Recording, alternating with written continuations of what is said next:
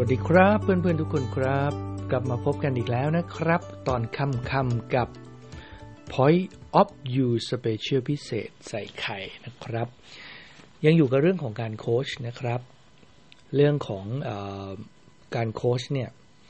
จริงๆแล้วผมคิดว่าลากเง่าของการโค้ชเนี่ยมันก็มาจากการเข้าใจตัวเอง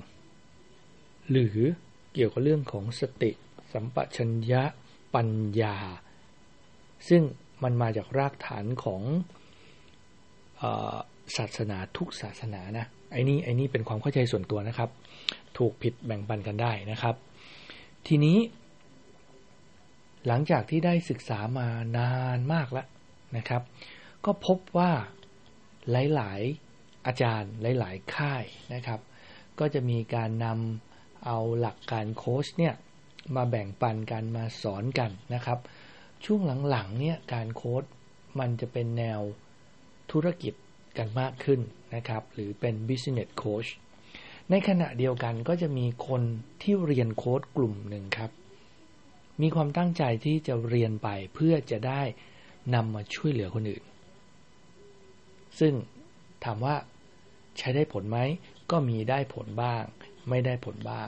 อันนี้ก็ขึ้นอยู่กับ เขาเรียกว่าความสามารถและกลุ่มคนที่เขาไปได้เจอกัน ว่ามันจะเกิดอะไรขึ้นบ้างนะครับ เพราะฉะนั้นเนี่ยศาสตร์ในแต่ละวิชาเนี่ยครับเท่าที่ได้ศึกษามา จะมีความแตกต่างกันบ้างเล็กน้อยนะครับ แต่ผมเชื่อว่าอย่างนี้ครับ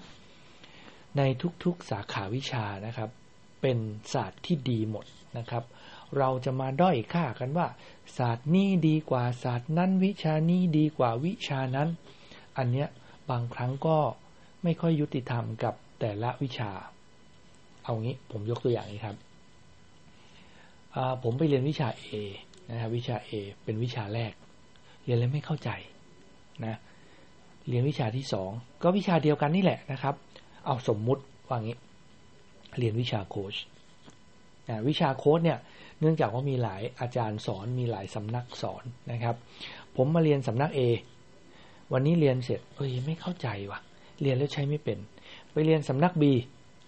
สำนัก B โอ้ยยังมึนยังงง ไปเรียนสำนัก C เฮ้ย มีความเข้าใจขึ้นว่ะ แต่ว่ายังไม่ลึกซึ้งไปเรียนสำนักที่สี่สำนักดีนะครับ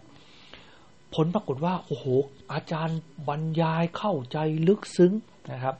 เราก็เลยเหมารวมไปว่าสำนักที่หนึ่งสองสามเนี่ย สอนไม่รู้เรื่องสำนักที่สี่เนี่ย สอนเก่งมากสอนดีรู้เรื่อง ซึ่งจริง ๆแล้ว ความจริงคืออะไร เราก็ไม่รู้นะ อาจจะเป็นไปได้ว่าสำนักที่หนึ่งปูพื้นฐานมานิดนึง ตอนนั้นเรายังแบงแบงเบลอๆก็เลยยังไม่ค่อยเข้าใจ เพราะว่าบางการเรียนการสอนมันจะไปเร็วสำนักที่สอง พื้นฐานแน่นขึ้น ก็เริ่มมีความเข้าใจมากขึ้นสำนักที่สาม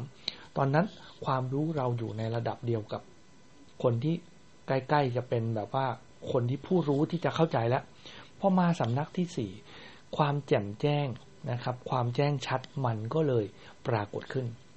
เราก็เลยเชื่อว่าสำนักที่สี่สอนดีที่สุดนะ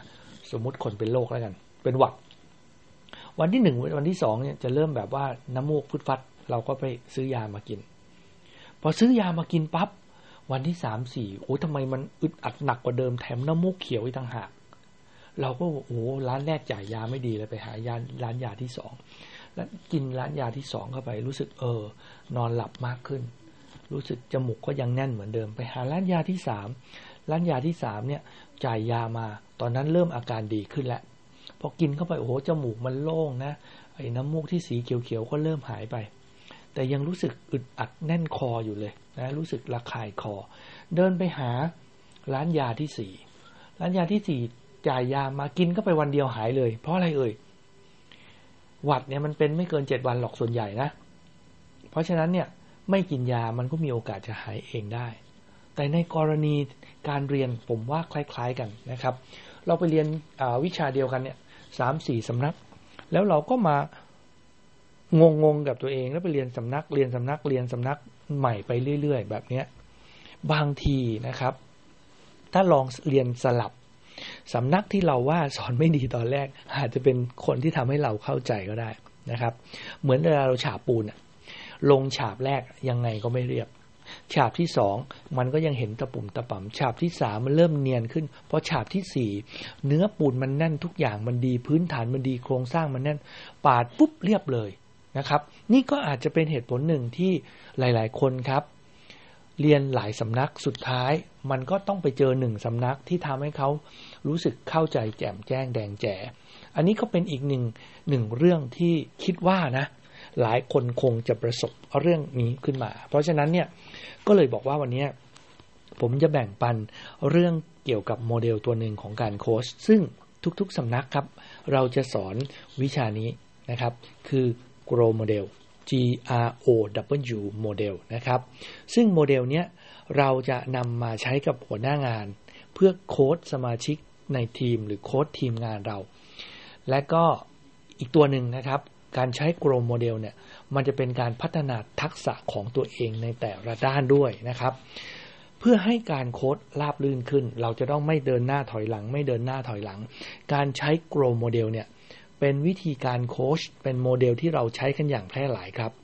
ชื่อ Grow Model เนี่ยมันจะมีอักษร 4 ตัวนะครับ G นะครับ G ตัวแรกมาจากคำว่า go ครับ G O A L go ซึ่งมันหมายถึงว่าเป้าหมายเนี่ย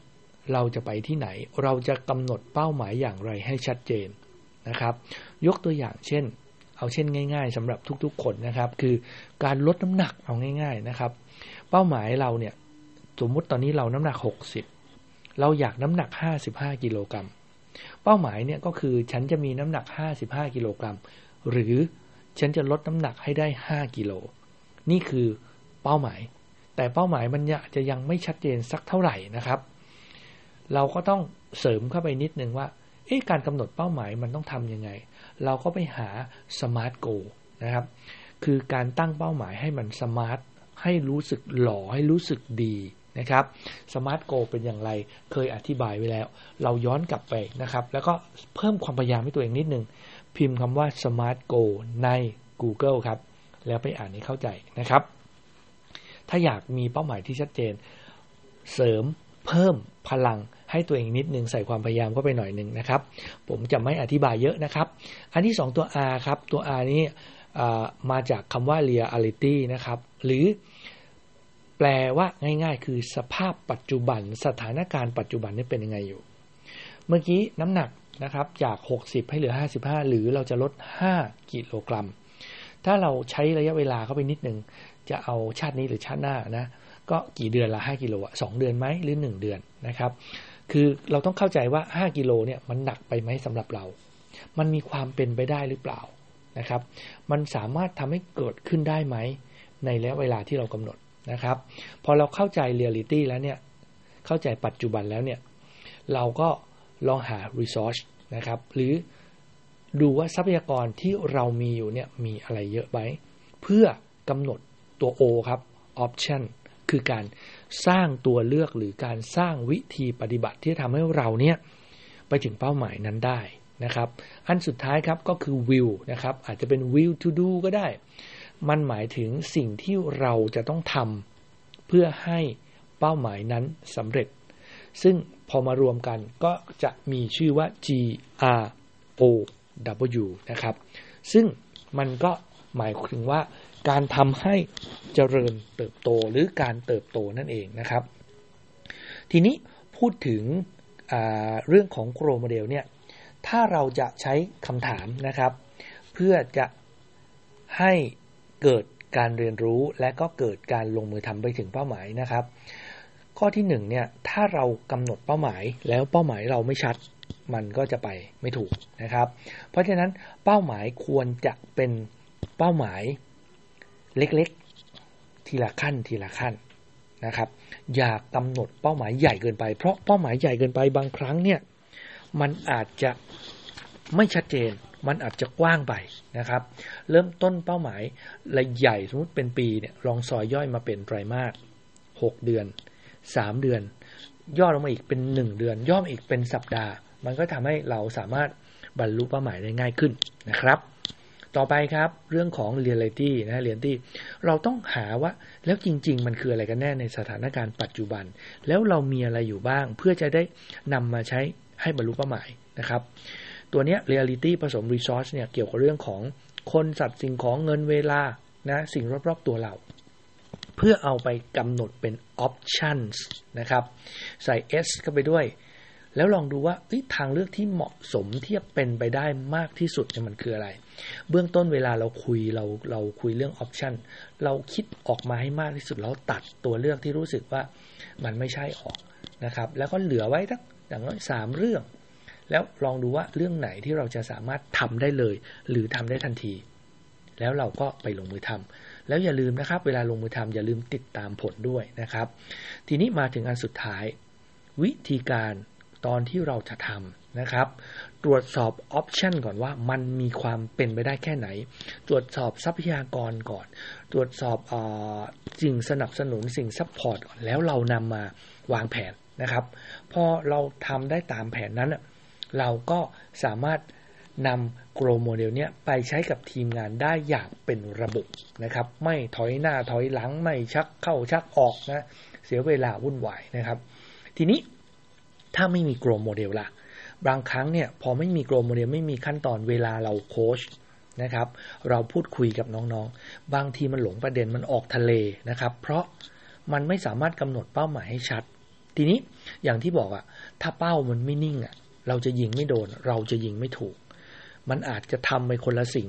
หรืออาจจะทำย้อนแย้งกับเป้าหมายที่เรากำลังจะทำได้นะครับ เพราะฉะนั้นโมเดลเนี่ยมันเป็นเหมือนขั้นบันไดที่ทำให้เราสามารถ step up หนึ่งสองสามหนึ่งสองสามโดยไม่ย้อนหลัง เช่นสามหนึ่งสองสามแล้วไม่สามสองหนึ่งนะ มันจะพาเราไปข้างหน้านะครับ ทีนี้ในบางสถานการณ์เนี่ย เราก็ไม่รู้ว่าเราจะคุยอะไร ถ้าเราไม่มีโมเดล การมีโมเดลนะครับ มันจะทำให้เราสามารถกำหนดแนวทางให้ชัดเจนมากขึ้นนะครับ หรือบางครั้งถ้ามันยากจนเกินไปในการขึ้นเป็นบันไดเนี่ย เราลองวางเป็นกล่องไว้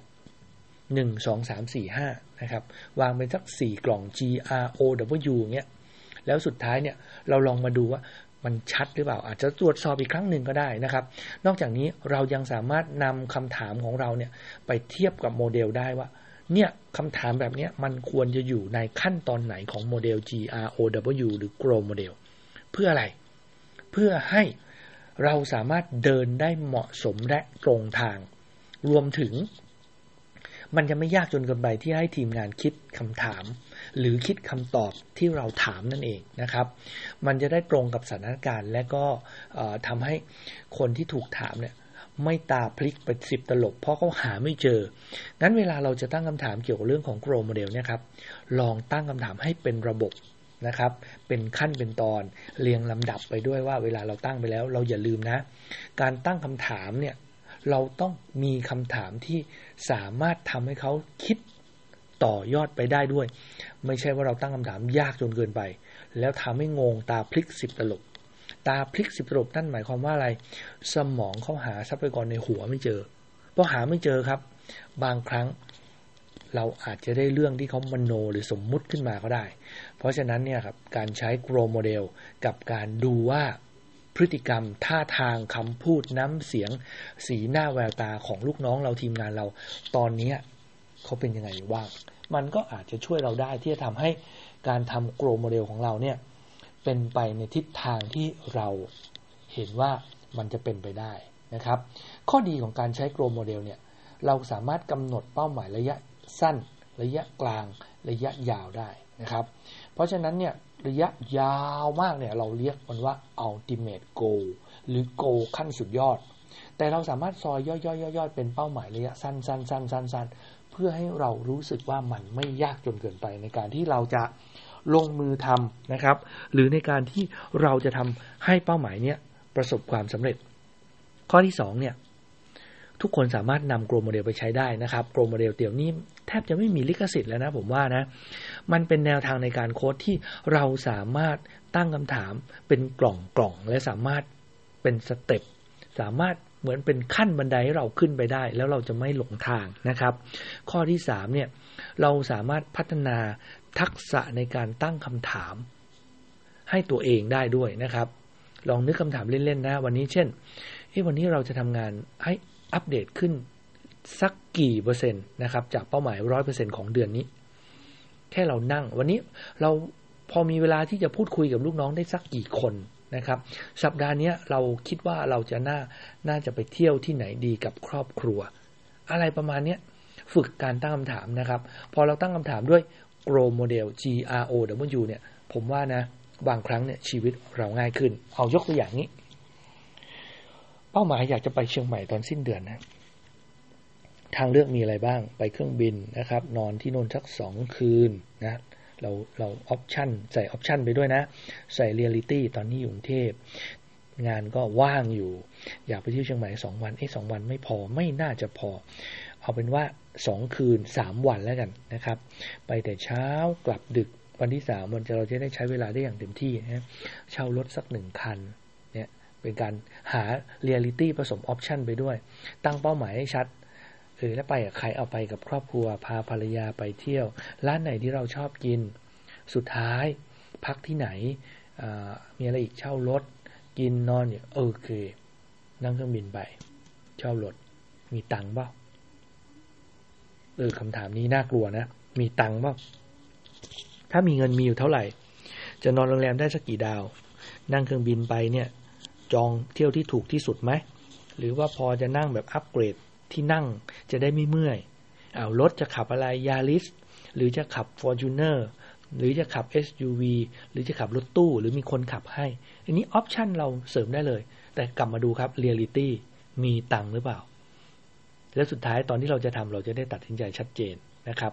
ว่าแล้วก็ลองวางแผนในการไปเที่ยวโดยเอาใช้ GROW Model มาทำก็ได้นะ การโค้ชนะครับก็บอกว่าจริง ๆ บางทีไม่ต้องใช้ในการทำงานอย่างเดียวก็ได้มันซีเรียสจนเกินไป เราฝึกในการโค้ชกับครอบครัว การโค้ชเนี่ยไม่จำเป็นต้องบรรลุเป้าหมาย ไม่จำเป็นต้องแก้ปัญหา แต่เอามาใช้กับชีวิตประจำวันให้ชีวิตเราง่ายขึ้นก็ได้ ทีนี้บางทีเนี่ย คนที่แบบว่าเรียนเพื่อเป็นอาชีพอันนั้นก็ไปเสียตังค์เอา certify เอาอะไรก็ว่ากันไป แต่เมื่อการโค้ชมันง่าย แล้วทำไมพวกเราไม่สามารถเข้าถึงการโค้ชได้ง่าย โดยที่ไม่ต้องเสียตังค์อะ เราสามารถโค้ชฟรีได้ไหมผมว่ามีนะ มีอาจารย์หลายคนมีเพื่อนๆผมหลายคนที่บอกว่าดีดีให้บริการในการฝึกการโค้ชเราสามารถรับการโค้ดแบบฟรีๆได้นะครับ ภาษาโค้ดเขาเรียกว่า pro bono โค้ดสำหรับโค้ดมือใหม่ที่ต้องการฝึก หรือโค้ดมืออาชีพที่ต้องการช่วยเหลือสังคมนะครับ เพราะฉะนั้นเนี่ยผมคิดว่าการโค้ดมันควรจะเข้าถึงง่ายและราคาประหยัด เพราะอะไรในเมื่อมันดีครับ ไม่ต้องเสียสตางค์เยอะ ผมว่าถ้าเป็นอย่างเนี้ยหนังสือโค้ดเราสามารถพัฒนาตัวเองได้ พอดแคสต์ของผมแบ่งปันเรื่องการโค้ดฟังได้ครับ ฟรีครับไม่ต้องเสียสตางค์ยกเว้นว่าใครอยากจะพัฒนาขั้นสูงสุดอันนั้นก็อาจจะต้องลงทุนบ้างครับ เพื่อเปลี่ยนแปลงชีวิตตัวเองนะครับ ไปในทางที่ดีขึ้น ถ้าหากความสุขความสำเร็จเป็นเป้าหมายของพวกเรา เรายอมเสียเงินเท่าไหร่ในการเปลี่ยนแปลงชีวิตตัวเองครับ เคยตั้งคำถามแบบนี้ไหมฮะคนมาจ้างการโค้ดเนี่ย สมมุติเขาอยาก มีเป้าหมายบรรลุหนึ่งร้อยล้านบาท มีเงินหนึ่งร้อยล้าน แล้วเขาสามารถบรรลุเป้าหมายได้ด้วยการโค้ดคุณยอมเสียตังค์เท่าไหร่เพื่อให้ได้เงินร้อยล้านครับหนึ่งล้านแพงไปไหม ผมว่าถูกมากห้าสิบล้านยังถูกเลยเพื่อให้ได้เงินร้อยล้าน เห็นไหมครับ เพราะฉะนั้นมันขึ้นอยู่กับว่าเราอะจะตั้งคำถามว่ายังไง เราจะตั้งเป้าหมายว่ายังไงต่างหากแล้วเดี๋ยวสมองเรากับวิธีการโค้ชมันจะพาเราไป หาคำตอบวิธีทำและไปสู่เป้าหมายได้โดยอัตโนมัติ ซึ่งมันต้องมีกระบวนการนะครับ ซึ่ง GROW Model เนี่ยก็ถือว่าเป็นตัวหนึ่งนะครับ เป็นโมเดลตัวหนึ่งที่จะทำให้ประสบความสำเร็จได้ แต่มันไม่พอฮะ